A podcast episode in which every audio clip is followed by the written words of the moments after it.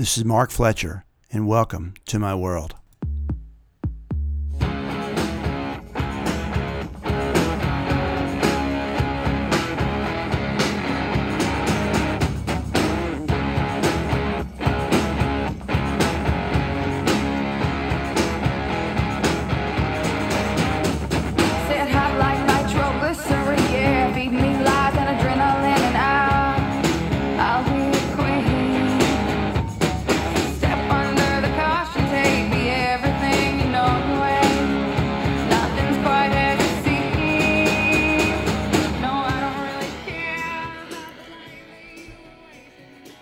Welcome to Southern Tales, Tall and Otherwise, Season 2, Episode 8 Uncle Gary, the Pot King.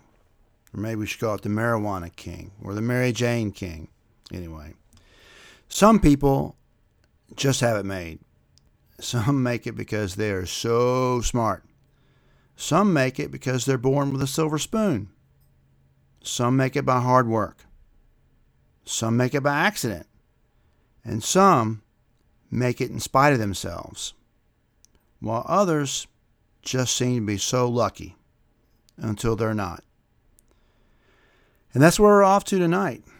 And while there might be some disputes about the actual facts, this is the way I remember it. And in my opinion, every goddamn word is true.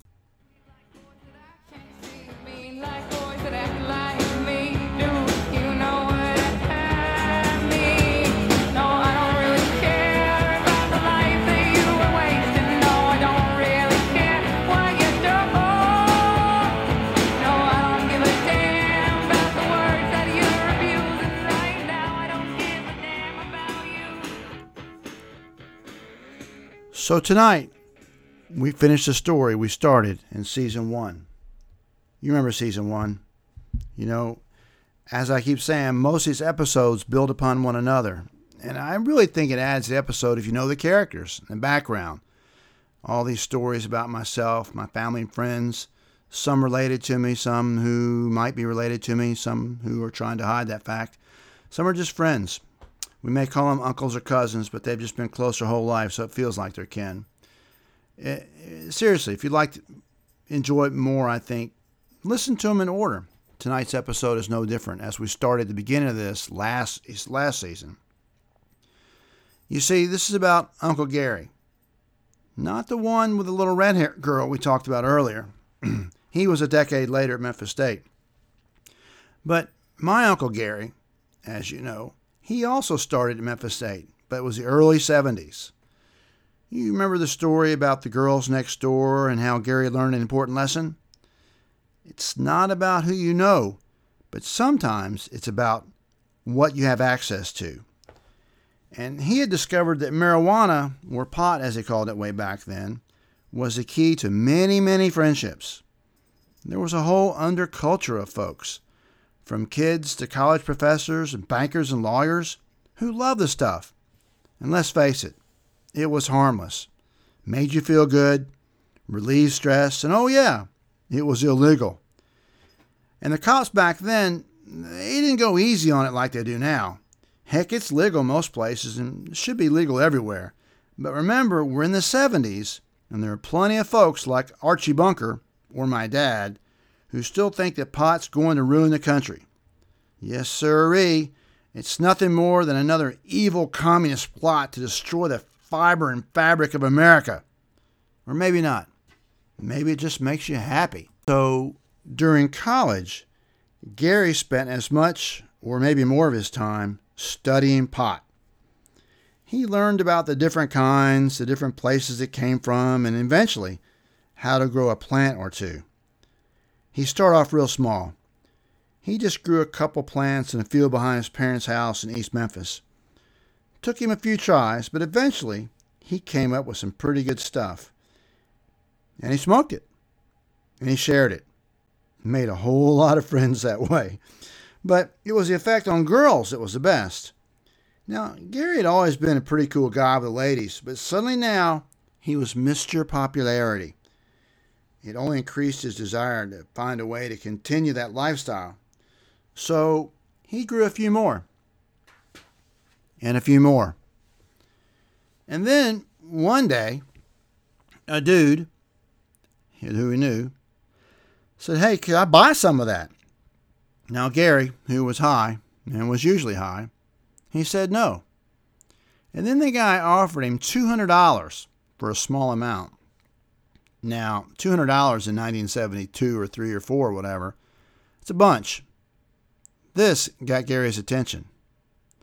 Now, he'd been out job hunting and hadn't really turned up anything that he wanted to do because the truth is, you know, pot was his gateway drug to sweatpants and Cheetos. But they still hadn't discovered that for sure in the 70s, and Gary just wasn't motivated to really work a hard job on an assembly line or in a factory or something. So suddenly, he wondered to himself if he might could just grow pot. Maybe sell pot. Still keep smoking pot himself. I mean, after all, most folks he was giving it to loved it so much that they just might pay. Hmm. So Gary sold some. And he planted some more. Soon he was making much more than gas money, and it was easy. Gary had a green thumb, and he really enjoyed the agricultural process. Um, wasn't long before he'd moved into an apartment, and of course, he had installed growing lights in the extra room.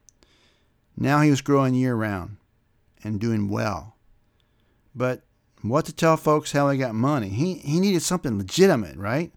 One day, after hitting happy hour at Overton Square, he noticed a building for sale.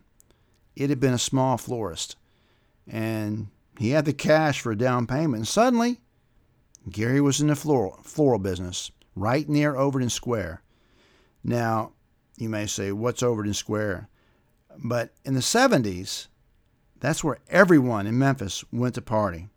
It was a place to be and a place to be seen. I mean, there were, you know, Solomon Alfred's, Yosemite Sam's, Bombay Bicycle Club, Silky O'Sullivan's was there, uh, TGI Fridays. I can't even think of a place. Lafayette's Music Hall. Anyway, um, Gary had a legitimate business. Well, I, maybe that's the wrong word. Not not totally legitimate because, you know, half the building was an indoor greenhouse, and he was still using a field in the in the county to grow as well. And now he had inventory. And because he was such a good guy and had given out so much, he became even more popular. And one thing led to another. One day, he got a call from his cousin. Now, this guy was a well known alcoholic and pretty frequent in the Memphis drunk tank. Uh, he was a house painter, right? Now, my dad used to say that half ass house painters were a dime a dozen, and this guy fit the bill. Well, he'd gotten arrested in Alabama for public drunk and needed someone to come bail him out. Now, Gary, just gosh dang it, one of the nicest guys I've ever known, uh, couldn't help himself, so he loaded up some fun and started driving. Wasn't long before he stopped for some beer, too. Now, here Gary is in the 70s, cruising through rural Alabama, sipping a beer and smoking a J. Ain't life grand? Uh oh. He got pulled over. Now, he slipped a joint under the seat, and I guess that the local sheriff wasn't that, you know, pot sensitive at that time. But Gary had open beer. And open beer was like, you know, federal crime in these dry counties in Alabama. Um, Gary didn't even know what dry counties were. I mean, he grew up in Memphis, right?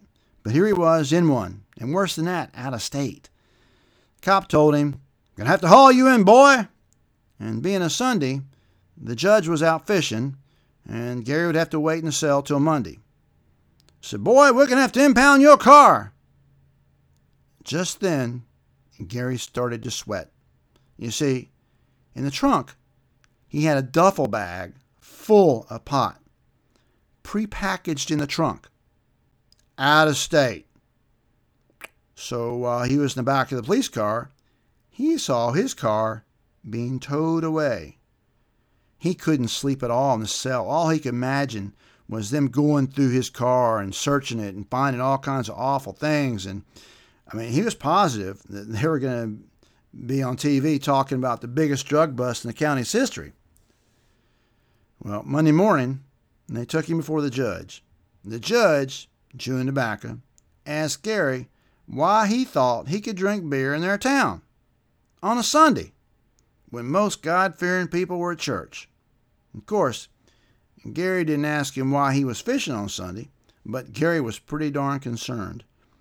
He paid his $50 plus $15 court costs, and they told him where to find his car. All Gary could think about was this is a setup. They probably needed to have visual evidence of him claiming this car full of pot.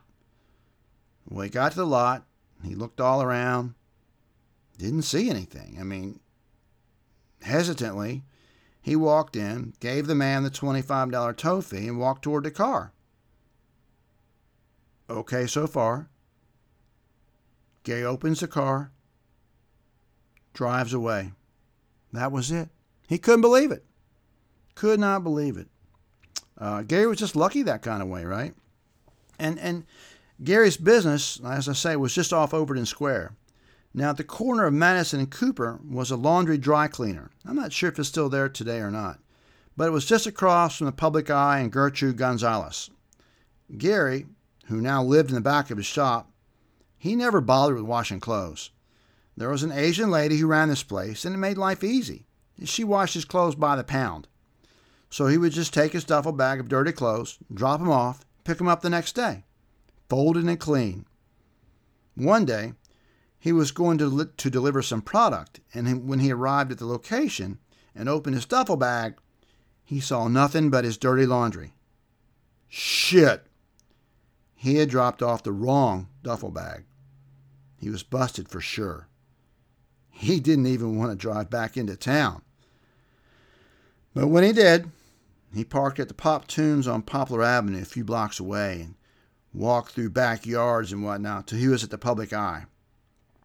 He slowly crept up the side and looked up and down the street. There was a laundry. He watched for maybe an hour. Didn't see anything strange. But should he try or just give it up and leave it there? If she hadn't called the cops, she surely didn't still have the pot. Maybe he should check her trash, right? Anyway, after a while, he figured if I'm busted, I'm busted. So he went back to his car and drove up to the laundry. Again, looking all around and kind of sweating like a pig, he nonchalantly walked in. The Asian lady looked up and said, Oh, Mr. Gary, you might want this. And without another word, she pointed at the duffel. He picked it up and walked out with a simple thank you. He continued to use the laundry for years, but a word was never spoken. Anyway, Gary got married, had a son, and the business continued to grow and grow. He eventually started up a friendship with the guys who ran Mid South concerts. He became the supplier for bands who came to town. Then in late 1975, I think it was like November the 25th or something, the Beach Boys were scheduled to play Mid South Coliseum. Now, we have a special two part episode dedicated to the Beach Boys and another incident scheduled for a later show, so stay tuned. But anyway, Gary had plenty of pot on hand, but the Beach Boys brought their own dealer with them. He was an Hispanic guy named Rico. Rico and Gary had a good time backstage, and Rico asked Gary if he'd like to expand into some other drugs, like Coke. At first, Gary said, You know, not really. But then Rico passed on some numbers to him. Wow. Gary could literally become a millionaire. Pretty damn easy. You see, he already had a distribution network. Rico had some other requirements, but it all seemed to be pretty workable. So the business grew and grew and grew. Gary was living well. He had a family, a legitimate business, at least on the outside, and life was good. He eventually needed a partner, and this partner took control of the rural West Tennessee business, including Jackson and Dyersburg. Rico had needed a remote landing spot, out in the sticks, and they had found a field in Obion County, northwest Tennessee. Things continued to go good. Gary met a ton of rock stars, and as he moved up in the world, so did his family. Now, they lived in a brand new home in East Memphis. They had a pool, nice stuff, you know, really taking life easy. One morning, Gary and his 12 year old son, Bobby, this is in the early 80s, by the way, had stopped at the local steak and egg for breakfast and coffee. Gary started many of his days like this. He knew the folks there and the food was good. He would usually order like the Paul Bunyan special for $3.99. Anyway, they were reading the commercial appeal. Gary took the Metro section while Barbie had the, Bobby had the front page. Suddenly, Bobby blurted out, Dad, Uncle Jesse's picture's on the front page. Startled, Gary grabbed the paper. There, in big bold headlines, huge drug bust in Obion County. Now, Gary had asked his best friend to help him, you know, him and his partner out occasionally, and now he had his picture in the paper. Gary read on. It discussed a drug bust at a rural landing site. A plane full of cargo had been captured, as well as four men, Jesse being one of them. But oddly enough, Gary's partner's name was not in the article. Nowhere to be found. This worried Gary even more. After dropping his son off at home, Gary raced to Tipton County, west of Covington, Tennessee, right on the Mississippi River, where they had a safe house. This is where they packaged and stored and had a hidden safe full of cash that needed to be laundered. Gary's heart raced as he drove. Ben should have been with Jesse. How could have he gotten away? And why had he not called Gary? A million questions with no answers. When Gary got to the house, there were no cars. This might be a good sign, or it might not be. Gary entered the house. It had not been raided or searched. Everything was in order. He went to the safe, put in the combination, opened it up. It was empty, completely empty. Now, maybe there was an explanation. He had to drive nearly all the way back to Covington to find a payphone. He called Ben. No answer. He called Ben's girlfriend. No answer. He called his house. Bobby answered. Has anyone called? Anyone stopped by asking questions? Anything? Nothing. This probably meant that Gary was in the clear. A sigh of relief. But what was in the safe? Probably just over a million dollars cash. In the early 80s, that was a lot of money. Hell, it still is. And it was gone.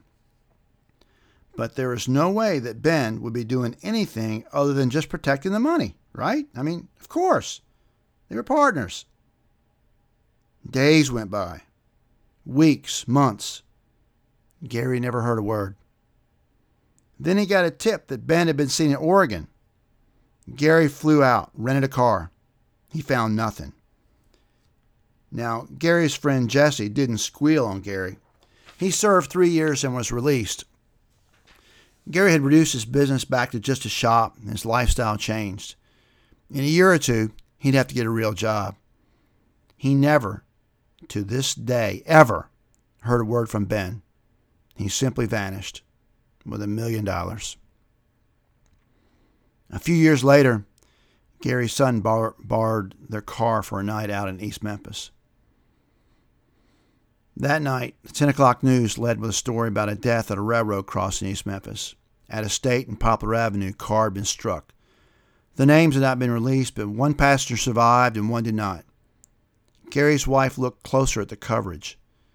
Gary, that looks like our car. And then the camera zoomed in on the crushed steering wheel.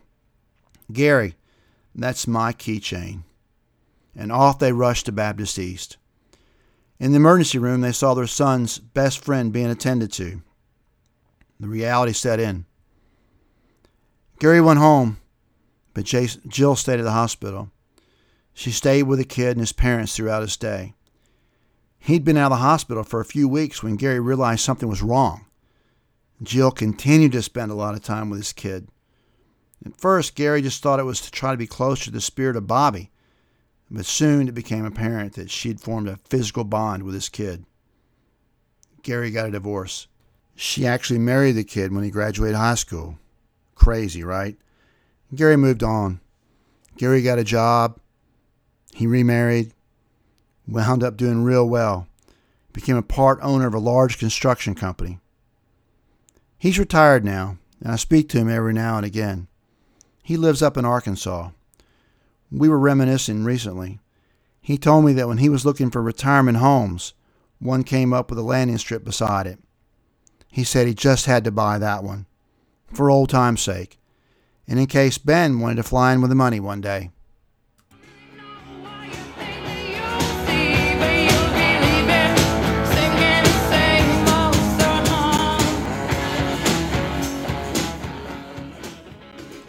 For the liner notes this episode and all episodes of the Southern Tales podcast, please go to broadneckmusic.com where you'll find out more about the episode. You can also find more about our kick ass theme music from Audra Brown, one of Memphis's best young songwriters.